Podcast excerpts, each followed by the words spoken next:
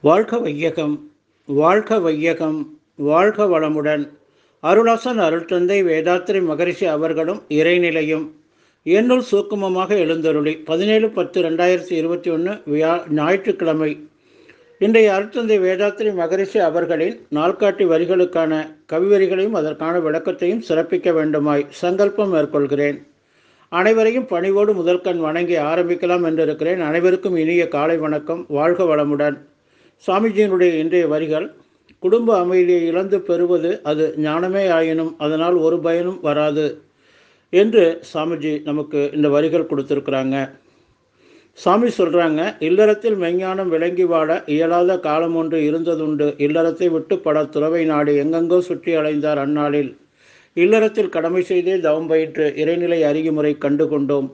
இல்லறமும் துறவரமும் ஒன்றிணைந்த உயர் அறம் கண்டோம் மகிழ்ச்சி கொண்டோம் என்று சாமிஜி இந்த வரிகள் நமக்கு கொடுத்துருக்குறாங்க.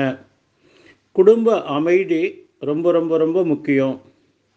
ஒருத்தர் ஞானம் பெற்று அந்த ஞானம் மூலமாக நாம் ஒரு முழுமை பெற வேண்டும் முழுமை அடைய வேண்டும் என்று சொல்லி சொன்னால் அது இல்லறத்தில் இருந்து தான் நாம் வந்து பெற முடியும். பொதுவாக முற்காலத்தில் பிரம்மச்சரியம் கிரகஸ்தம் வானப்பிரஸ்தம் சந்நியாசம் என்று நாளாக பிரித்து வைத்தாங்க. அதை தா சாமி தூய தமிழில் சொல்லுவாங்க. இளமை நோன்பு இனிய இல்லறம் அகத்தவம் தொண்டு என்று நாளாக பிரித்தாங்க. ஒரு இருபது ஆண்டுகள் அந்த பிரம்மச்சரியம். அதுக்கு அடுத்தாப்புல இல்லறம் அதுக்கப்புறம் கிரகஸ்தம் அதுக்கப்புறம் வானப்பிரஸ்தம் அதுக்கப்புறம் சந்நியாசம் என்று இந்த நாலு வகையாக பிரித்தாங்க. இந்த அந்த காலகட்டங்களில் ஒவ்வொன்றும் தனித்தனியாக இருந்தது. இருபது ஆண்டுகளில் நாம் நம்மளை முழுமைப்படுத்தி கொள்ளணும். கல்வியில் தொழிலில் சமுதாய இணக்கம் எப்படி பெறுவது என்பது. அதன் பிறகு ஒரு இருபது ஆண்டுகள் வந்து இல்லறத்தில் இருந்து குழந்தைகளை பெற்று அவங்களுக்கு வேண்டியதெல்லாம் செய்யணும். அதன் பிறகு அகத்தவம் கற்றுக்கொள்ளணும் அதன் பிறகு வந்து அந்த தொண்டுக்கு ஈடுபடணும் என்று இப்படி பிரித்து வைத்தாங்க.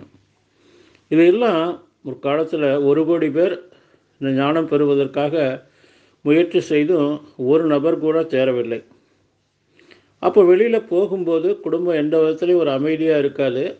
அவங்க எல்லாம் ஒரு எதிர்பார்ப்பு இருந்து கொண்டே இருக்கும். அந்த ஏமாற்றமே அவங்களுடைய அந்த ஞான நிலை பெறுவதற்கான ஒரு தடை என்று கூட சொல்லலாம். ஆனால் அப்படி சொல்ல முடியாது. பட் இருந்தாலும் அது ஒரு தடை என்று கூட சொல்லலாம்.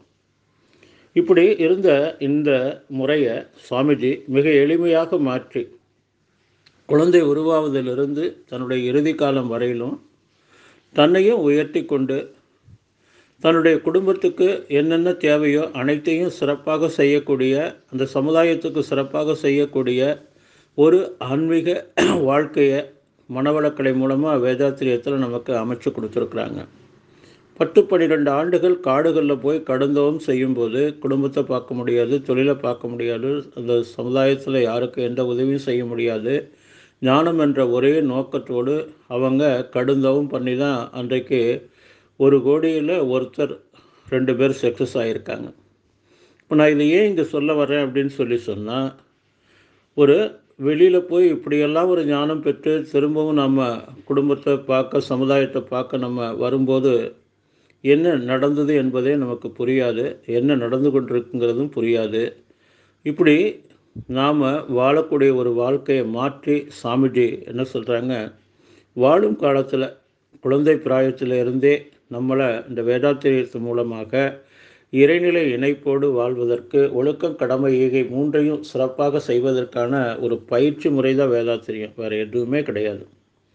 நாம் குடும்பத்தில் இருந்தோம் அப்படின்னு சொல்லி சொன்னால் நம்முடைய ஜெனட்டிக்கில் உள்ள அந்த பதிவுகள் வந்து முழுமையாக நீங்கும். ஏன்னா நம்முடைய கருத்தொடராக வந்த நம் தாய் தந்தை அது தொடராக வந்த அந்த பதிவுகள் தான் நம்முடைய ஜெனட்டிக்கில் இருக்குது அது அதிகமாக சமுதாய பதிவு என்றுன்னு கூட சொல்ல முடியாது. நம்முடைய கருத்தொடர் பதிவு தான். அப்போ இந்த கருத்தொடர் பதிவு கருத்தொடரோடு இணைப்பு ஏற்படுத்தி கொண்ட அனைவருமே மிக எளிமையாக நாம் உணர்ந்து வாழ்ந்தா. அதை வந்து நாம் வந்து ஒவ்வொரு பதிவுகளும் வெளியேறுதுங்கிற அந்த ஒரு உண்மையை புரிந்து கொண்டு வாழ்ந்தால் அந்த குடும்ப வாழ்க்கையே ரொம்ப மகிழ்ச்சிகரமாக இருக்கும். அந்த இல்லற வாழ்க்கையில் நம் ஞான நிலையோடு அந்த பயன்படுத்தி வாழும்போது இல்லறம் தான் நல்லறம்பாங்க குடும்பம் ஒரு கோயில்பாங்க அதே போல் குடும்பம் ஒரு மல்டி யூனிவர்சிட்டிங்கிறார் பட்டுக்கோட்டையார். இன்றைய சிந்தனையை நன்றியோடு நிறைவு செய்து கொள்கிறேங்க வாழ்க வளமுடன் வாழ்க வளமுடன் வாழ்க வளமுடன்.